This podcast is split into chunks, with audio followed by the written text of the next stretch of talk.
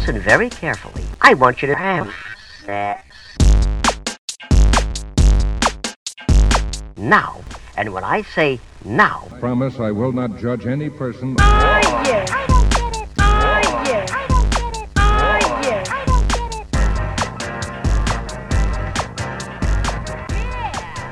Cześć!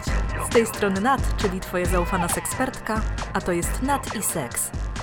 Podcast o tym, że życie jest zbyt krótkie na kiepski seks. Odcinek 16. Orgazm pochwowy nie istnieje. Hej, hej! Miło mi znów kościć w Twoich dziurkach usznych. I mam nadzieję, że cieszysz się na to spotkanie tak samo jak ja. Wbrew wcześniejszym zapowiedziom, postanowiłam, że zamiast opowiadać o tym, jak zorganizować seks imprezę, zwłaszcza, że przez najbliższy czas raczej nie będzie to jeszcze możliwe, postanowiłam opowiedzieć o innym aspekcie seksualności, seksu, z którym stykam się bardzo często i uznałam, że najwyższy czas obalić pewne mity dotyczące naszego orgazmicznego życia. Zanim to jednak nastąpi, osoby, które słuchają tego odcinka w tygodniu publikacji, czyli 18 maja 2020 roku, chciałabym zaprosić na majowe warsztaty online, które prowadzę przez platformę Zoom. Spotykamy się w każdą sobotę o godzinie 10 rano i rozwijamy swoją seksualność. W najbliższą sobotę, czyli 23 maja, zapraszam Cię na sesję Laboratorium Przyjemności, mojego premierowego warsztatu, a 30 zakończymy miesiąc masturbacji z przytupem podczas warsztatów Solo Sex 2.0 Masturbacja dla praktykujących. Bilety na warsztaty kosztują 15 zł, a link do ich zakupu i do opisów wydarzeń znajdziesz w opisie tego odcinka. No a teraz orgazm pochwowy. Chciałabym podkreślić, że pytania o orgazmy pochwowe otrzymuję bardzo często. Dosłownie nie ma tygodnia, żeby w mojej skrzynce czy podczas mojego cyklu QA, który prowadzę na Instagramie, nie pojawiło się pytanie o ten rodzaj orgazmu. I chciałabym od razu uprzedzić, że podczas tego odcinka, na co już sama jego nazwa wskazuje, nie będę mówić o technikach osiągnięcia orgazmu pochwowego, bo według mnie orgazm to nie osiągnięcie, a doświadczenie. A poza tym, jak już wspomniałam, orgazm pochwowy nie istnieje. I nie nagrywam tego odcinka, żeby dyskutować z czyimś doświadczeniem, z doświadczeniem osób, które takich orgazmów doświadczają, bo o tym, dlaczego ktoś doświadcza orgazmu odczuwanego w pochwie opowiem później, ale moim celem jest przede wszystkim zdjęcie presji z tych osób, które tak bardzo próbują doświadczyć orgazmu pochwowego, że całkowicie zdają się zapominać o radości, przyjemności płynącej z seksu i z orgazmu doświadczonego w wyniku stymulacji łechtaczki. I jeżeli zastanawiasz się, dlaczego pozwalam sobie na tak odważne stwierdzenie, że orgazm pochwowy nie istnieje, przede wszystkim dlatego, że Obecny konsensus naukowy jest taki, że pochwa jako wnętrze ciała nie ma struktury, która umożliwiłaby doświadczenie takiego orgazmu. Chodzi o to, że ścianki pochwy, w których upatrujemy źródła orgazmu pochwowego, nie są odpowiednio unerwione, aby taki orgazm mógł wystąpić. I jeżeli zastanawiasz się, jak to możliwe, no to wyobraź sobie, jeżeli masz pochwę, albo przypomnij sobie, czy jeżeli włożysz do niej tampon czy kubeczek menstruacyjny, czy czujesz go wewnątrz? Czy czujesz, jak się ociera, czy czujesz w związku z tym jakąś stymulację? Domyślam się, że nie. I to jest już jakby pierwszy dowód, dla którego chyba warto dać pochwie odrobinę luzu. Sam fakt odkrycia, że pochwa nie ma takiej struktury, miał swoje konsekwencje.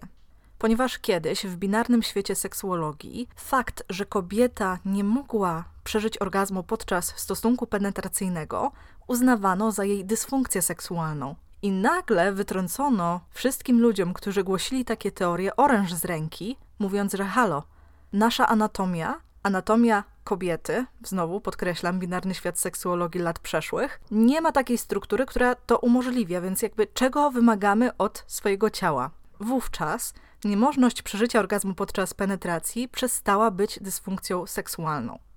Być może jak wielu ludzi zastanawiasz się, dlaczego wciąż, pomimo tych odkryć, czepiamy się orgazmu pochwowego. I tak samo jak wcześniej omawiana dysfunkcja seksualna, jest to pokłosie starej seksuologii. Przede wszystkim Freuda, który podzielił orgazmy na dojrzałe i niedojrzałe, a także osób, które w związku z tym ten podział podchwyciły. O ile pamiętacie, to Zygmunt Freud podzielił orgazmy kobiet, znowu binarna zamierzchła seksuologia, na dojrzałe i niedojrzałe.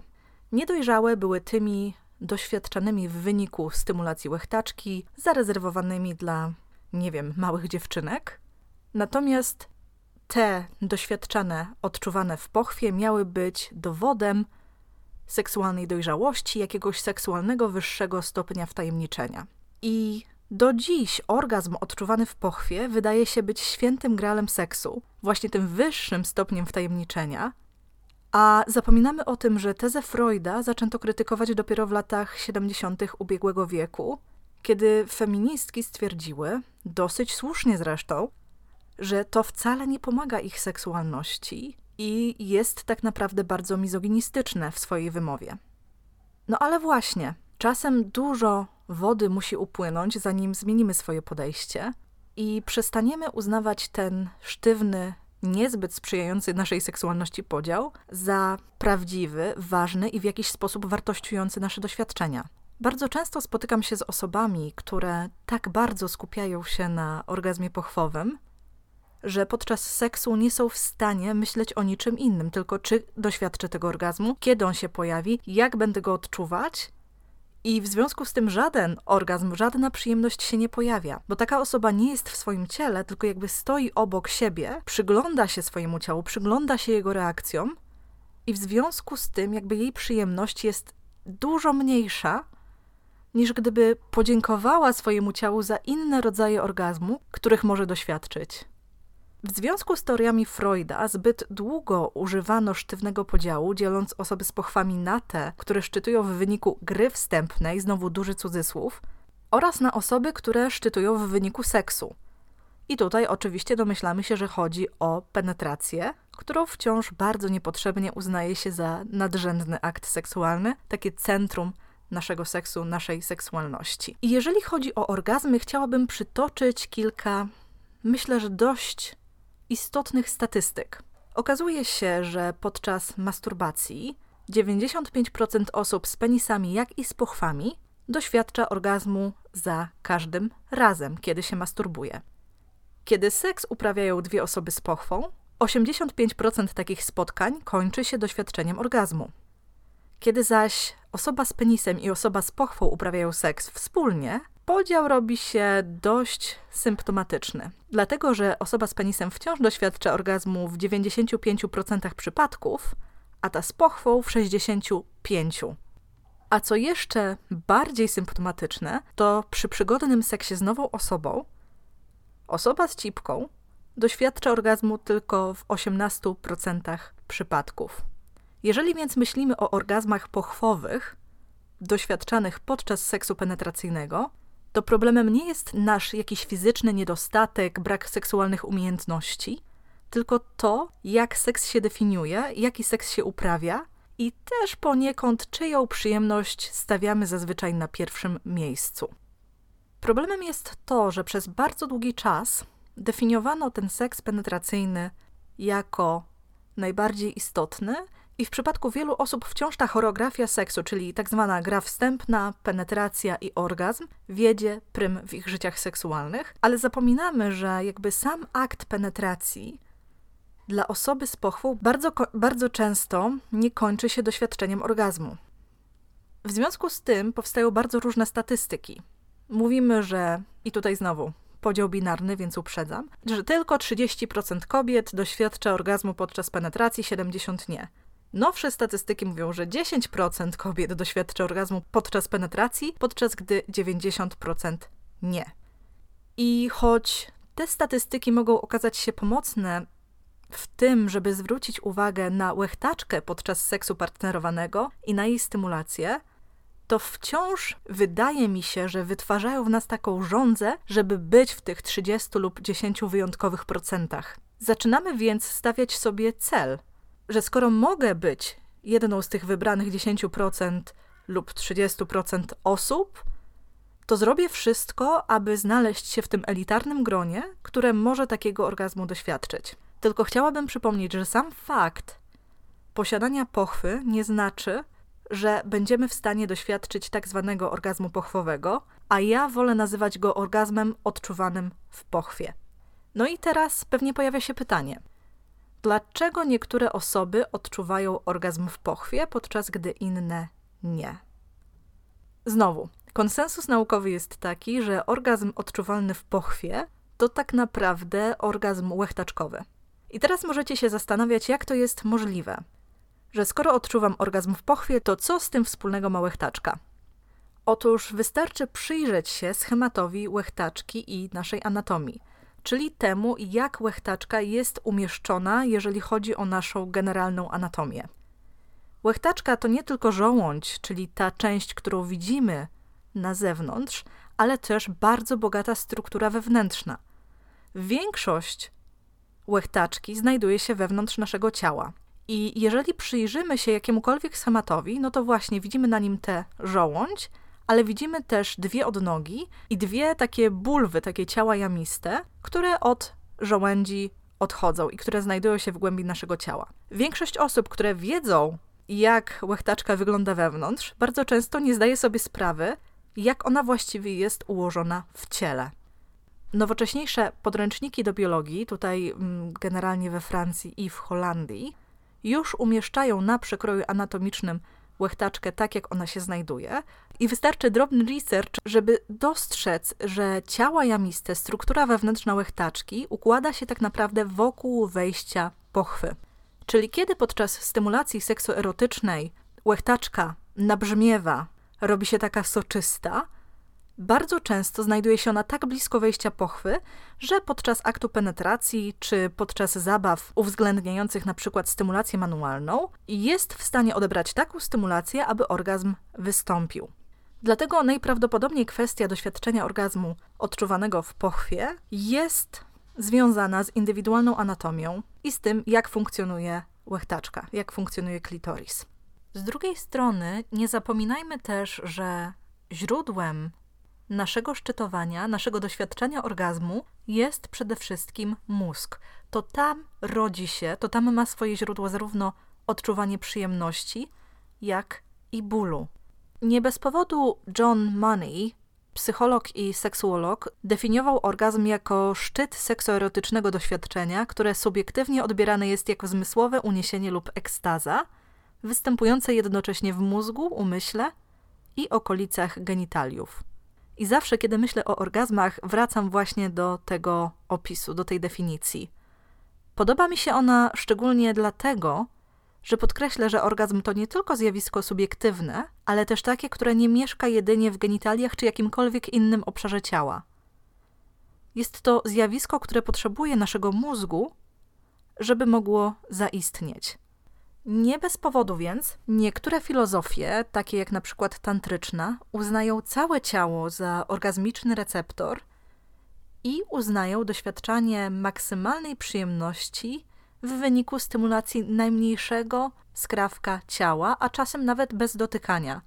Dlatego, że oczywiście naszą przyjemnością steruje mózg. I dlaczego zdecydowałam się nagrać ten odcinek? Nie dlatego, żeby kogokolwiek wkurzyć, zanegować jego doświadczenie, tylko poprosić o to, żeby nie nakładać na siebie i przede wszystkim też na osobę partnerską presji przeżycia konkretnego rodzaju orgazmu, bo prowadzi to jedynie, i to wiem ze swojej pracy, do frustracji, do zniechęcenia seksem. Dlatego, że kiedy nastawiamy się w seksie na konkretny cel, to tak naprawdę on się oddala. Dlatego, że nie skupiamy się właśnie na tym odczuwaniu przyjemności, tylko na tym, co może nastąpić zaraz. I jeżeli miałabym dać komukolwiek radę, jak sobie pomóc w takiej sytuacji, jak z niej wyjść, to przede wszystkim nastawiłabym się na możliwość doświadczenia orgazmu, przyjemności po prostu, nie rozróżniając w wyniku jakiej stymulacji ona nastąpi, tylko właśnie skupiłabym się na przyjemności płynącej z erotycznego doświadczenia, a nie na tym, w jakim miejscu ciała ta rozkosz może być odczuwana.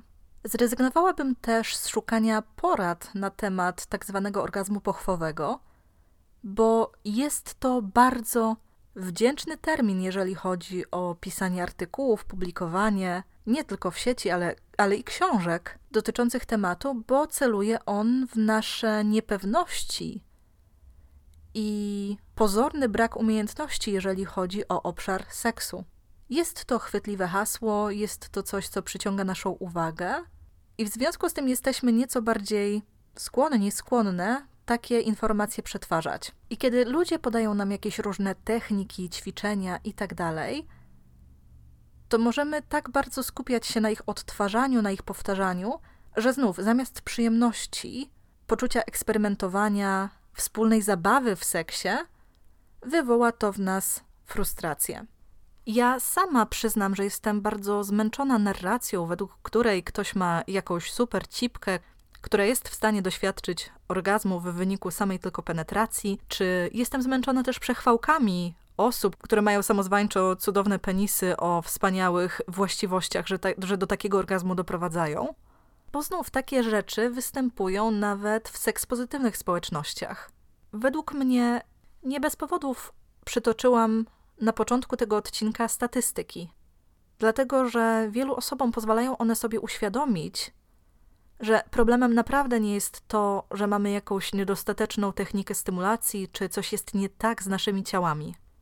Po prostu winny jest rodzaj seksu, jaki uprawiamy, jaki rodzaj seksu wiedzie prym w naszym życiu seksualnym i daje nam to poniekąd pewną inspirację do zmiany, do tego, żeby jednak pozwolić sobie na odczuwanie przyjemności w wyniku innych rodzajów stymulacji.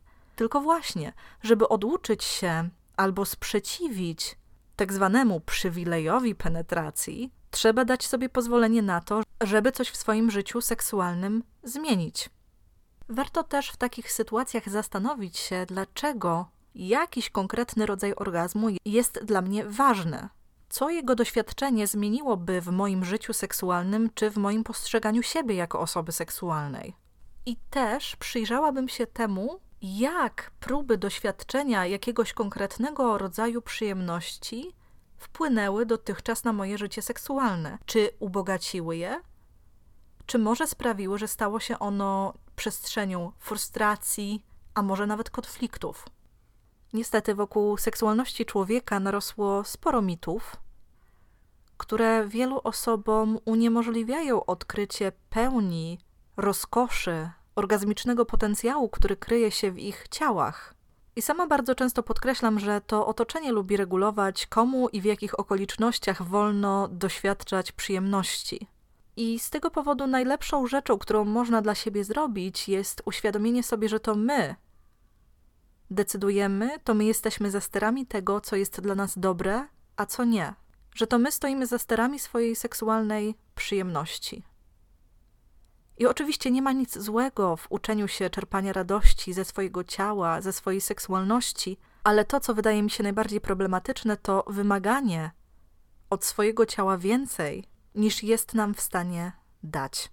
Wybiegnijmy trochę w przyszłość. Co w sytuacji, gdy okaże się, że nigdy nie będziemy w stanie doświadczyć orgazmu pochwowego pomimo wielu prób, frustracji, czasem nawet łez wylanych nad tym procesem?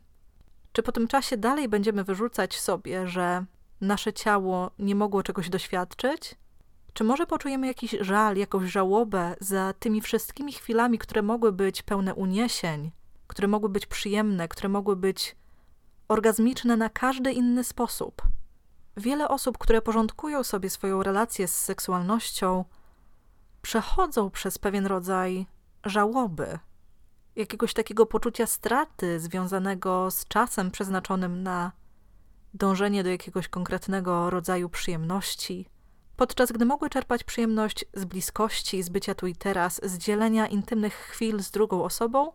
I może ty też, jeśli od lat dążysz do możliwości przeżycia orgazmu pochwowego, teraz czujesz jakiś żal, sprzeciw, ale być może będzie to dla ciebie start w nieco bardziej ciało i seks pozytywną przyszłość, w której przyjemność nie jest ograniczona wyłącznie do jednego fragmentu ciała, do genitaliów, I może sprawi, że docenisz te rodzaje przyjemności, które już jesteś w stanie przeżyć, których już teraz doświadczasz. Bo może kiedy odpuścisz i zrezygnujesz z celu, odkryjesz, jak wiele rodzajów przyjemności jeszcze stoi przed tobą.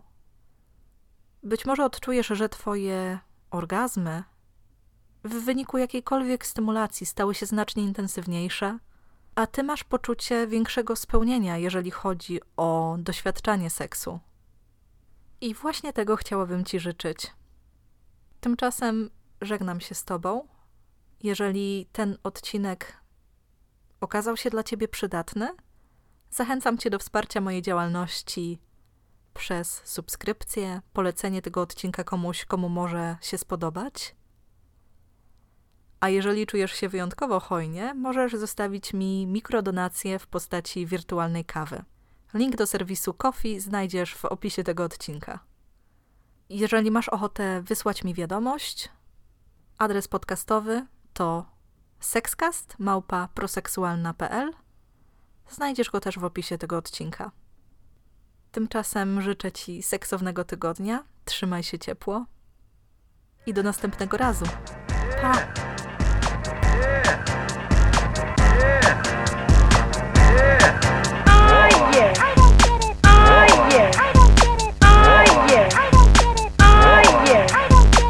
So it's very important and very fun also to.